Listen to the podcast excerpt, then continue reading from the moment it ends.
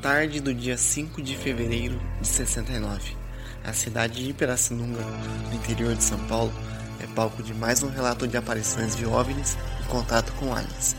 Dessa vez, vários habitantes da cidade alegam terem visto uma forte luz no céu que desceu até o chão. O morador da cidade, chamado Tiago Machado, que estava próximo da luz, resolveu ir até o local. Tiago viu uma forte luz que, assim que ele se aproximou, foi ficando cada vez mais fraca a nave então pousou e os tripulantes desceram. Tiago os descreveu. Rosto tinha pele lisa, amarelada como se com uma cicatriz em cada bochecha. O olho esquerdo ia ficando um nível mais alto do que o direito. Lábios finos, nariz achatado, olhos amarelo escuro, sem pupila e sem esclerótica. Duas rugas paralelas acima dos olhos, sem cílios nem pálpebras. O queixo dava a impressão de estar fugindo para trás.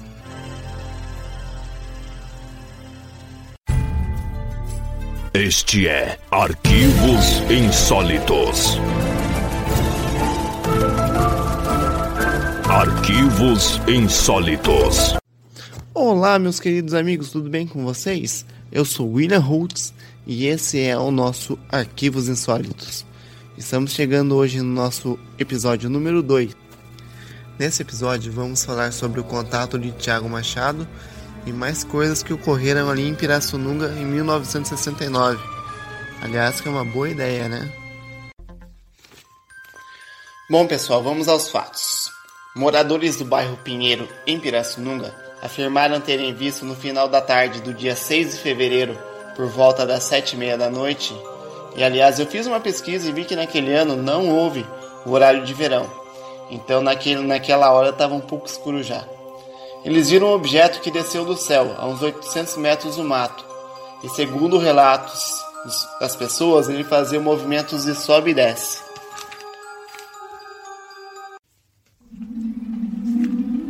Um jovem rapaz, chamado Tiago, com seus 19 anos na época, pensando ser um paraquedista da Força Aérea e movido pela curiosidade, quis ver de perto o que estava acontecendo. Só que no final dos anos 60, como todas as cidades do interior, Pirassununga deveria ser puro mato. E a prova disso é que para adentrar o terreno onde estava o objeto, ele sofreu muito, pois, pois a mata estava muito alta e Tiago conseguiu ver o objeto apenas uns 10 metros de distância. Ele notou um objeto metálico redondo com um metro e meio de altura. Naquele momento saíram dois seres do objeto. Tiago conseguiu ver mais dois dentro da suposta nave.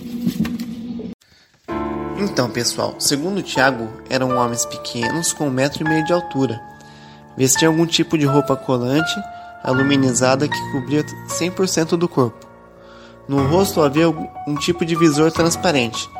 Então houve contato visual entre as partes, em que ambos se aproximavam com muita cautela, até que houve contato verbal.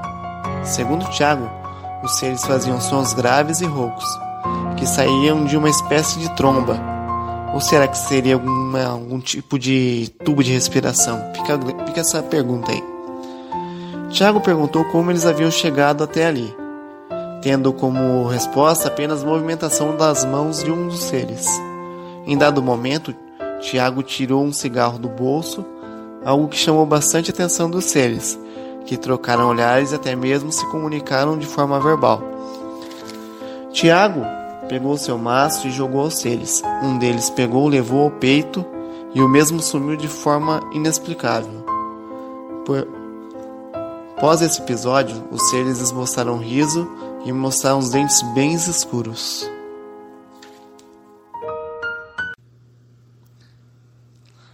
A situação ficou séria quando os seres ouviram os gritos dos vizinhos do Tiago, que no mesmo momento voltaram para a nave quando o último ser apontou uma chama azul, atingindo na coxa direita.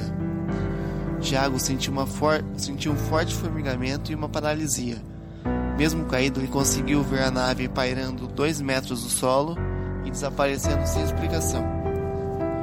O que temos de fato é que no local da suposta aterrissagem do suposto disco voador, a vegetação estava amassada num círculo de 4 metros, e dentro desse círculo havia, três buracos, que formariam um tripé. Na parte clínica, Tiago Machado foi atendido pelo Dr. Henrique Reis, que disse numa entrevista à SPEDV em 1973 que no mesmo dia Tiago foi examinado dos pés à cabeça e estava tudo em ordem: pressão sanguínea, temperatura e respiração. Porém, estava piscando demais e o corpo todo endurecido. No ano de 1990, Tiago Machado falou com o Canal Livre na Rede Bandeirantes. Ouçam só. Ouçam só e tirem suas conclusões. É um áudio de 10 minutos que eu editei, porque ia ser muito mais e eu editei só a parte em que ele fala, ok? Então, bom áudio para vocês. É diagonal, e a pele amarela, lábios escuros e a roupa alumina, iluminada do corpo, como fosse um alumínio, e os botões nos pés. E eu pedi um objeto que eles me deram qualquer prova para me provar para o povo que eu tinha contato com eles. Eles me deram, um, mostraram um negócio quadrado assim para mim. E eu pensando que eu ia receber algum objeto, eu recebi um negócio completamente diferente. Que o povo se reuniram, foi até objeto. Eles se apavoraram e me atingiram na perna direita. Ah, então você acha que é, esse jato paralisante foi uma reação em função do susto que eles levaram? Levaram o susto. E levaram o meu também, um cigarro, que eu fui sustentado pelo cigarro, eu fumo, sustentado pela Souza Cruz, seis meses pelo cigarro. Quanto tempo durou todo, todo esse seu contato? Foi em 15 minutos, contato. E até hoje eu sou muito procurado pela FAB, inclusive esses meninos aí que estão aí devem me conhecer muito bem. Agora, você tem na, na, na, perna atingida alguma marca, alguma coisa que, que comprove isso, esse fato? Fiquei seis meses com a marca na perna, fiquei seis meses paralítico, perna direita. E quem me deva todo esse favor aos chineses que me curaram. Agora você confia, você acha que pode novamente voltar a encontrar esse ser extraterreno? Pode voltar sim. Isso que eu peço sobre a ufologia, por que, que eles não aparecem para um advogado, para um engenheiro, para pessoas de alto nível cultural, do que para pessoas que têm pouco estudo assim como eu, né? Que só tem o colegial e nada mais. Eu queria que aparecesse para pessoas mais ocultas assim. Como é que é esse disco voador que você disse que viu? Medido pela FAB, ele tem 6 metros e meio de diâmetros e 3 metros e 20 mais ou menos de altura, se não me falha a memória. Mas como medido pela FAB?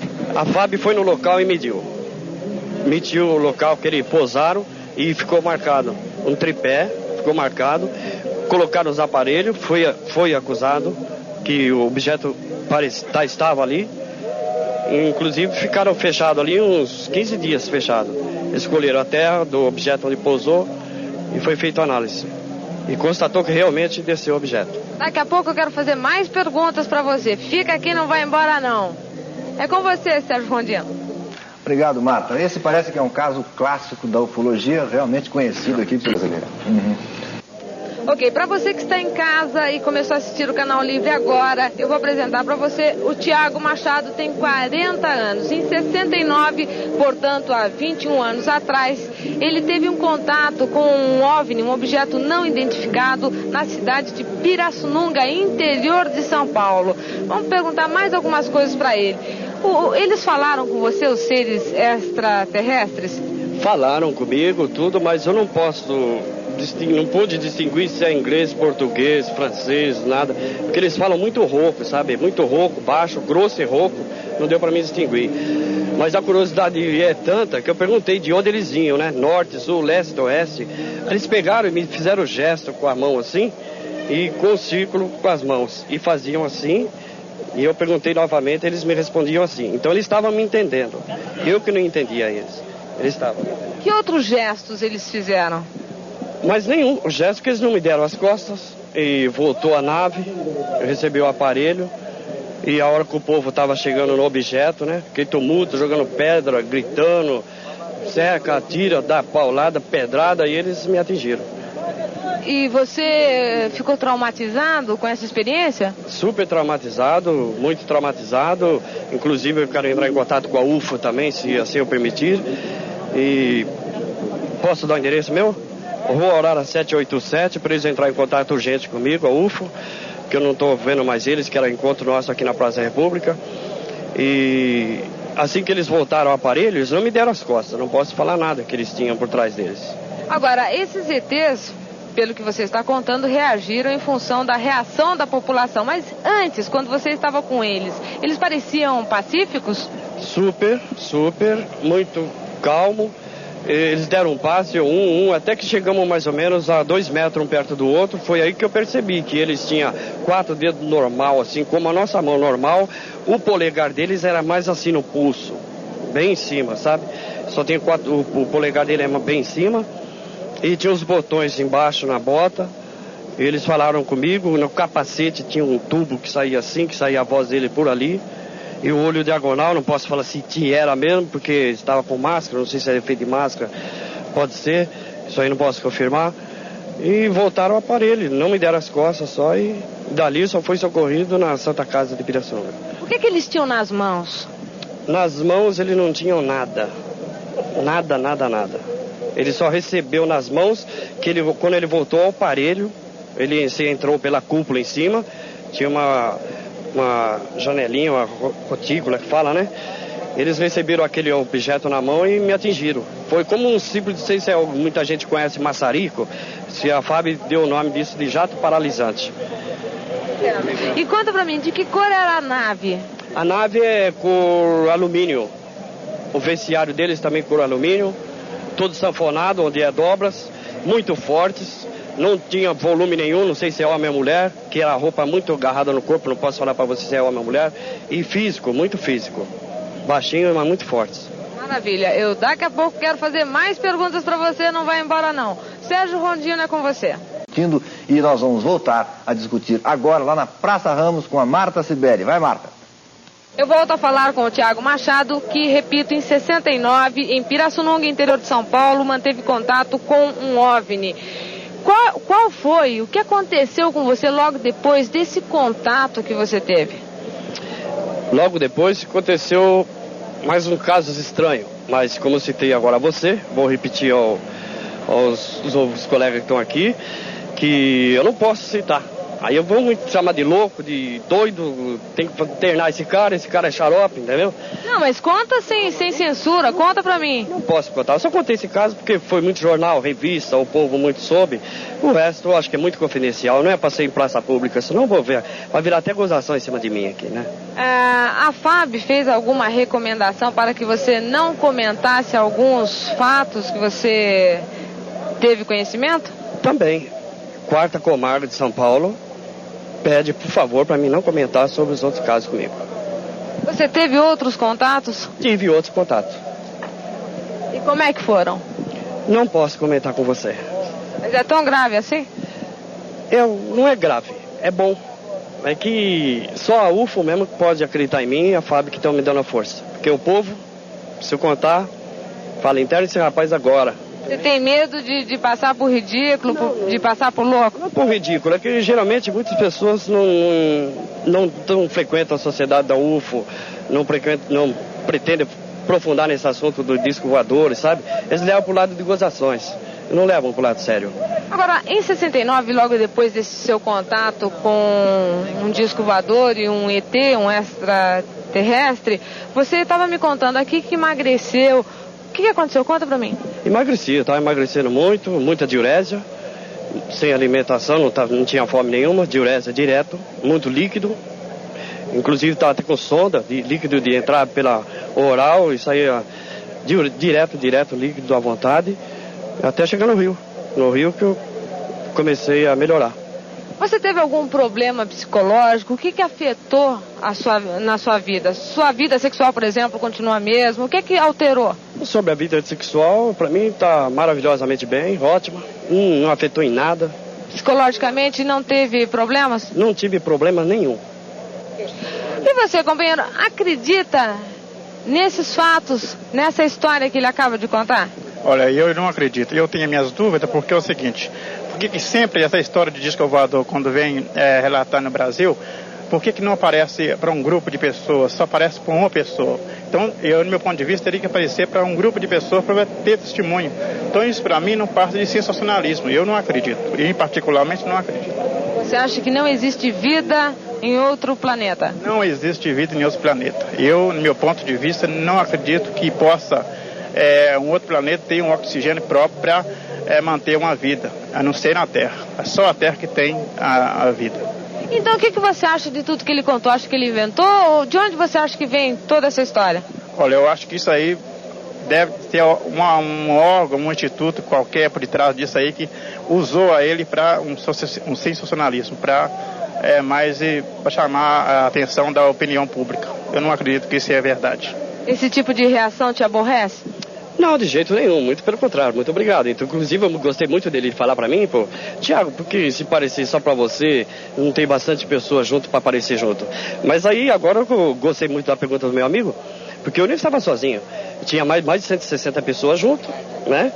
Tinha a, a polícia militar que estava junto, lá na, na, no, no, dia do, do acontecimento. Eu não estava só. Inclusive, foi, fui chamado para ver o objeto, não fui eu que vi. Só isso. Ok. Sérgio Rondino, é com você. Mistérios do Universo, né? Seria realmente. Bom, pessoal, o Thiago ele fez uns desenhos aqui da nave e do ser. Eu vou deixar aqui na descrição do episódio para vocês darem uma olhada, tá bom? Nessa entrevista, ele citou que, que houve alguns casos estranhos, que realmente ocorreram naquela mesma cidade em poucos dias. No, naquele mesmo dia pela manhã, a senhora Bárbara Mina trabalhava numa plantação de arroz numa fazenda quando dois garotos, João Batista, de 9 anos, e Benedito Paulino, com 13, chamaram sua atenção para ver um objeto reluzente que estava a uns 500 metros de distância. Ela afirmou o seguinte: Tinha forma triangular e pensei que fosse uma daquelas barracas usadas pelos mata-formiga. Ainda mais porque por perto haviam três homens com capacete, parecido com aqueles que eu já vi antes em combate à saúva. Bom, galera, esse relato casa bastante com o ser que o Tiago Machado viu. Então ela indiferente voltou para o trabalho quando viu um garoto gritando de novo, só que dessa vez dizendo que a barraca havia sumido. Logo após notaram uma bola luminosa pouco acima do mato. A luz ficou ali por 30 minutos desaparecendo. Logo após isso, uma aeronave da FAB desceu no mesmo lugar. O interessante é que esse fato ocorreu várias vezes, e só depois de um mês eles ficaram sabendo do caso do Tiago Machado. E no dia 12, Luiz Flauzino saiu quatro e meia da manhã para trabalhar também na fazenda de arroz, quando foi puxado por uns dois metros para trás. Após o susto, ele pôde ver os agressores, dois seres de 1,40m, e Luiz, com sua força e tamanho, derrubou ambos, que saíram correndo para a mata, e ele ouviu ainda um dos seres falando: Vamos embora porque com esse não podemos. Bom, gente, esse último caso não houve nenhuma testemunha, só mesmo Luiz. Porém, ele foi fazer um registro na polícia local. Então, galera, muita coisa esquisita aconteceu ali na, na mesma época e na mesma cidade, não é mesmo? Impossível dizer que é imaginação dos envolvidos. E, e vocês, o que vocês acham? Bom, galera, sigam o nosso podcast no Instagram, arroba podcast Arquivos Insólitos. Mandem uma mensagem, Mande um feedback, mandem uma crítica, mandem qualquer coisa, tá ok, gente? Mandem um relato, tá bom? Cara, dá muito trabalho fazer podcast. Muito, muito trabalho mesmo. Esse podcast é feito com muito carinho para vocês ouvintes, tá bom? Eu sou William Holtz e até a próxima. Você ouviu Arquivos Insólitos.